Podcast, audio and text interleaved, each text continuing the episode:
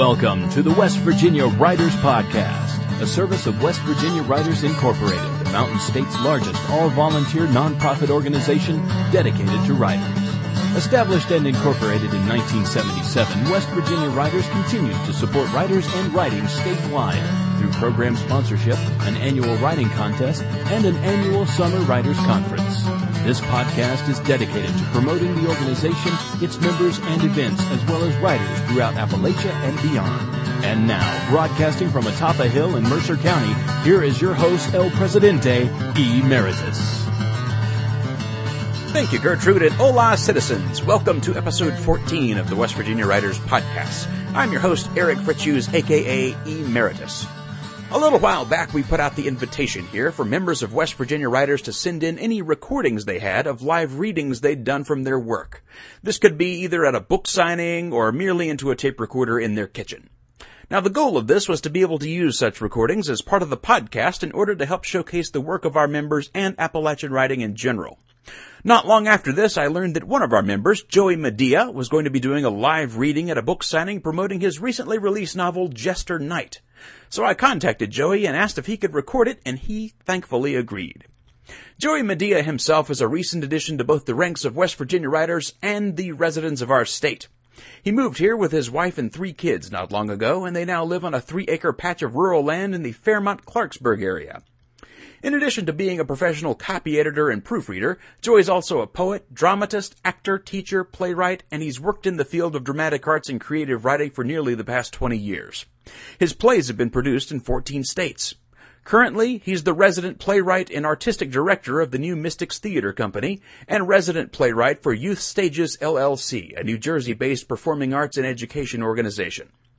In 2007, his four book series on using improvisation and theater to improve reading and writing in the classroom, called the Stage Learning Series, was published by a company Publishing in Minneapolis. This year, his fantasy novel Jester Knight, Book One of the Amber Dragon Tales, saw publication through New Mystics Enterprises. The book is the first in a planned six book series. According to Joy, the books began as a series of poems and draw heavily on ancient and medieval history and the study of different religions and spiritual systems to create a three-dimensional world of different races and edgy politics. The reading we're about to play for you was recorded at Vittoria and Banks Gallery in Fairmont.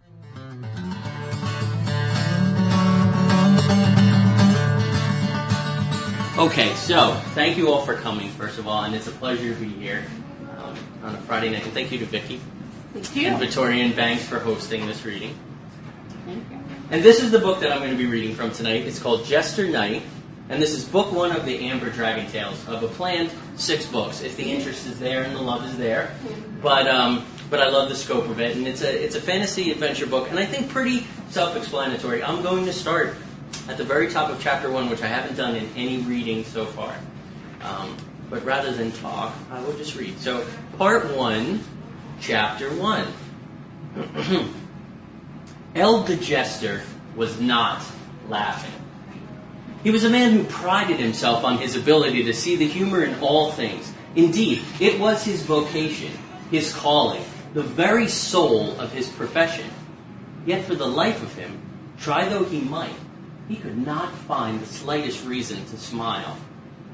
The pulsing mix of conversation and argument going on at the six banquet tables around him was enough to try even his considerable patience. Glancing across the room at the king, he wondered how Dilwyn was managing to keep from throwing every last guest out into the deepening night. The man is a diplomat, he thought, and that is what is called for here.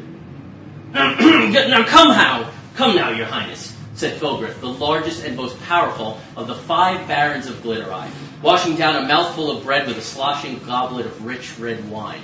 Surely you'll admit that we are entitled to a great deal more than the elves have given us in the past. Now is the time to stop our talking and act. Entitled is a strong word, Filgrith, Dilwyn replied, placing his own goblet gently on the table in an effort to distance himself from the poorly mannered baron who had become his chief rival.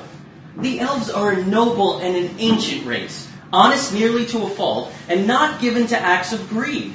Our forebears spent too many years at war with them for us to risk our treaties by asking for too much.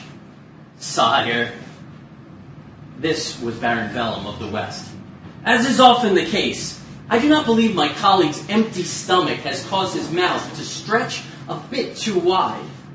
Choosing not to acknowledge Filgrith's stuffed mouth grunt of agreement, Bellum added, Perhaps after the main course has arrived and been consumed, we might all be of a clearer mind to discuss these important issues.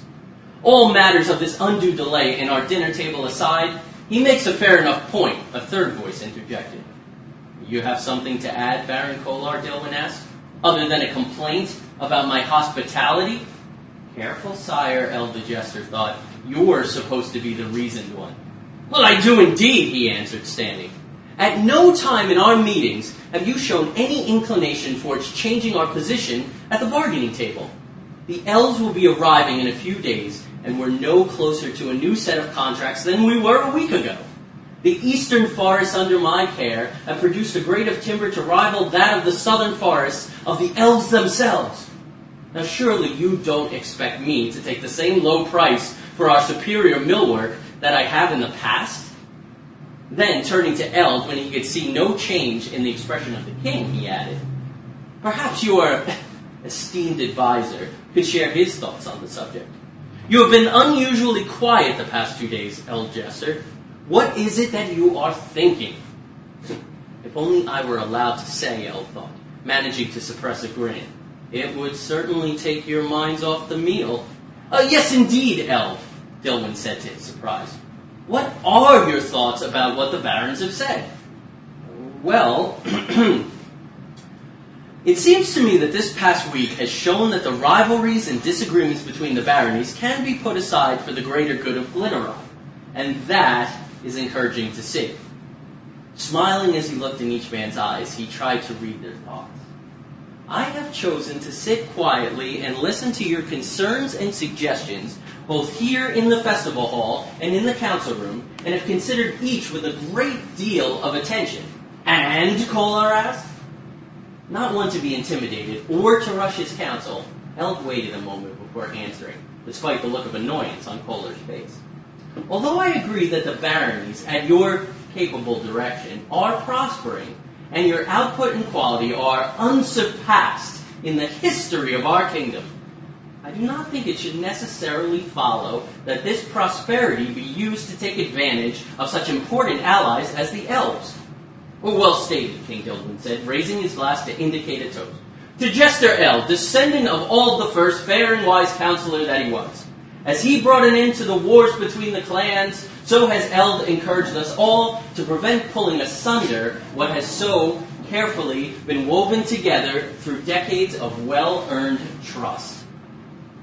Much to Eld's surprise, not a single goblet was kept from touching a lip as the king drank deeply from his. Adding further to his sense of relief was the fact that two of the barons, Soloto and Taurus, were even nodding in agreement with the king's kind words. Of the feelings of the other three barons, Eld was far less sure, although he could sense in their differing degrees of negative emotion an underlying tension at work in the hall that belied any attempt at merriment or joviality. The rest of the evening would be far more unpleasant than it had been thus far. The disagreement was nothing new. There had always been grumbling by the barons and the lesser nobles, especially at the time of the yearly trade conferences. But this year felt different. There was a rudeness and an intolerance radiating from the noble class that Eld had either never noticed or which had steadily increased on pace with the barons' profits and the length of their belts to a level that no longer could be ignored. Trusting his developed powers of observation above all else, he was strongly inclined toward the latter. It was this very rudeness that had made the evening so difficult for Eld, even before the outspoken barons had put him on the spot and forced him to speak his mind before he was ready to do so. The barked commands and crude jokes aimed at the servant class had brought into sharp relief just how great the disparity had become between those few who held power and wealth and the many, many more who did not. It was a realization that made Eld feel more than a little helpless and, in truth, embarrassed, for he too had profited from his lineage. Now, although a jester did not hold rights to land or positions of real power outside the castle walls, he and those like him had managed to distance themselves from the class of acrobats and the bell and motley performers that were referred to with no small disdain as clowns. He had studied with the castle tutors and court historians almost to the same extent as the king, reading the great authors and studying problems of government and diplomacy that those in the lower classes could not even begin to understand. He had studied music, art, horsemanship. His life had been lived in the sure arms of education and high culture. And yet he felt himself no better at this moment than the clowns. What are you thinking, Jester? Baron Taurus, the oldest of the five barons, and not surprisingly the most reasonable, was staring intently at Eld from over the rim of his goblet. You look as though you've just been the recipient of a disturbing revelation. I have, Eld replied, though I feel somewhat better for it. Care to elaborate? I've just been noticing the quality of dress and jeweled adornment on the other barons and their families, and the way they have chosen to treat those who serve us here tonight. They have nothing at all to complain about, and yet that's all I've heard from them. They don't realize how fortunate they are to have been born into the noble class. And yet you can hardly blame them. They and their fathers have risen to power in a time when most of the hard work and hopefully the violence are behind us. And my father, my father filled our ears with stories of the Unity Wars, Eld, whether we wanted to hear them or not. Hundreds of years of petty chieftains fighting amongst themselves and with the elves nearly ruined the Centerland and made all of us slaves. These men have grown soft and greedy in the coddling arms of comfort and peace. Ironic, isn't it? Perhaps more so than you think, Eld replied, though you are a man wise beyond your years. That's almost an impossibility, Taurus said. And though you honor me with your flattery, I know that I am an old fool, who is himself too comfortable to speak out against the wishes of my fellows. I tell you, Eld, if I had a son, I would turn the whole of my lands and title over to him and retire to my cabin in the forest. We're supposed to serve the less fortunate, and here they are, serving us. He motioned to a serving girl hovering nervously over Eld's shoulder. What is it, Marie? Eld asked impatiently, curious as he was to hear more of Taurus's words. Oh, oh, yes, well, sir, pardon me, Master Eld, but uh, your goblet is not full. Eld flinched slightly as several drops of wine splashed his hand as the serving girl hurriedly filled his cup. Oh, pardon me again, sir, the girl said, stooping to wipe his hand. Oh, it, it's fine, it's fine, he said, lifting his napkin and giving the girl a reassuring look. I'm sure you have plenty else to do.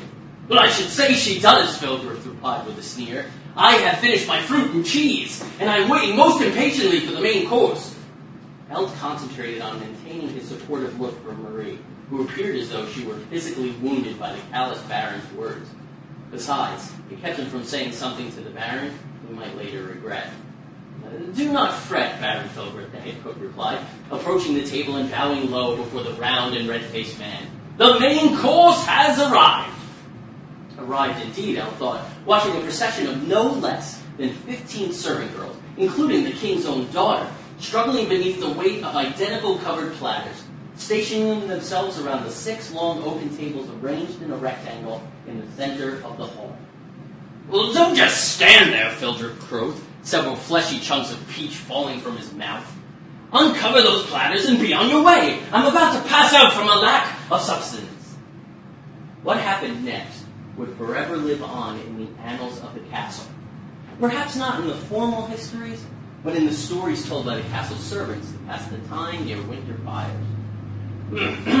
uh, Your Majesty and honored guest, Cook said nervously. On behalf of the kitchen staff, I offer for your enjoyment the evening's delights. Blah, blah, blah, Filgrith bellowed, bringing a smattering of agreements and applause from those around him. Give me that platter and move out of the way, he said, pushing aside a timid serving girl. Uh, my dear, he said, turning to his wife, as he lifted the cover, you shall be the first to sample the cook's fine fare. Her reply, in the form of a blood-chilling scream, stopped the room cold. As his eyes fell upon the half-exposed platter, Eld saw why.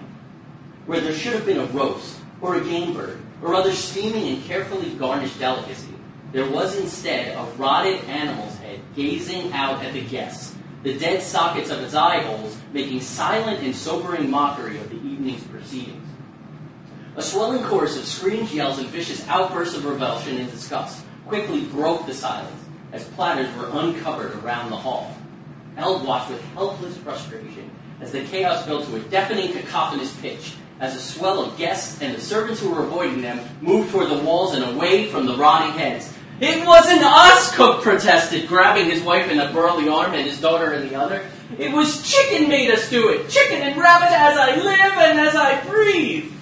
Eld felt his fists clenching in anger, despite his best efforts to will them otherwise. This had his 13 year old son's name written all over it. Ald had found trouble. Again. Scanning the room for a glimpse of his child, who no doubt was hiding in the shadow somewhere having a very good laugh, Eld felt the considerable weight of a fellow diner sag against him as she fainted and slipped to the floor. Glancing down at the evening gown bulk, he recognized Baron Filgrith's wife, certainly the worst of all possible scenarios. Oh, guards! he shouted over the growing din of screams and pleas for calm. Help this woman, for all that's good! Eld, the King Dilwyn called from the head of the table. Who would do such an ugly, disruptive thing? I'm not quite sure, Your Highness, he said. But give me a half an hour, and I'm sure I'll find out. Very well, then, the third ruler of Flitter, I answered. Do what you must. I will try to calm things here. So Eld goes and he finds his son in their personal chambers, and uh, they have a conversation about what's taking place.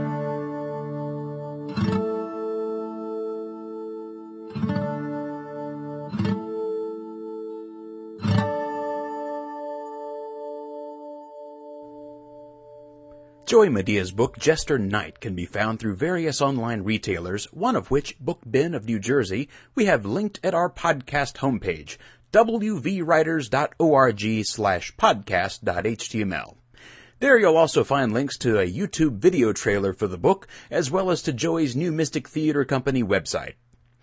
Well, that wraps up the first of what we hope will be many more podcasts featuring live readings. If you have a reading you'd like to share with us for the podcast, we'd love to hear it. We do ask that in order to fit within the time constraints of this podcast, the readings should be no longer than 17 minutes. We're certainly not limiting ourselves to prose readings either, as we'd love poetry readings and can take all links of those as well, so long, of course, as they aren't epic poems of a duration longer than 17 minutes. Shorter poems could probably be used as part of a normal podcast episode, or we might even put together a poetry only show featuring several poets at once. So if you have a recording, please contact me for details on how you can get it into my clutches. If you already have it in MP3 format, that's great, but I can take hard copies as well. In fact, the Mr. Herman Studios can pretty much digitize anything from cassette to CD to reel to reel tape.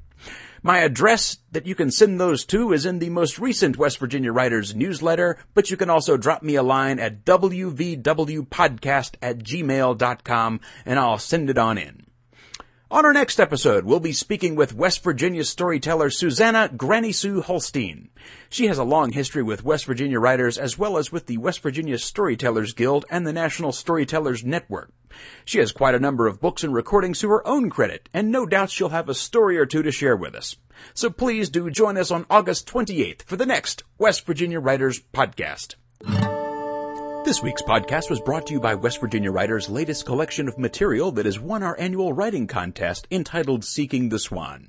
This collection features fiction, essays, poetry, plays, children's books, and more by West Virginia literary figures such as Laura Treacy Bentley, Fran Simone, Cheryl Denise, John Mugas, Robert Flanagan, Belinda Anderson, Lynn Widmeyer, and many more. Seeking the Swan is available at our website for $16 plus shipping. It can also be found at fine bookstores around the state, such as Taylor Books in Charleston, The Open Book in Lewisburg, Tamarack and Beckley, among others. It makes a great Labor Day present, and studies have shown that Seeking the Swan increases one's appreciation for Appalachian writing and prevents deer from eating your begonias. Book may not prevent deer from eating your begonias. Do yourself a favor and pick up a copy of one for a loved one today. Our opening voiceover was provided by Marcus Vowell. If you have comments or suggestions about the podcast, we can be reached by email at wvwpodcast at gmail.com. Our show's theme music is used with permission by its composer, Pops Walker, whose albums can be found at popswalker.com. This podcast has been produced by Mr. Herman's Production Company Limited and was recorded atop a hill in Mercer County.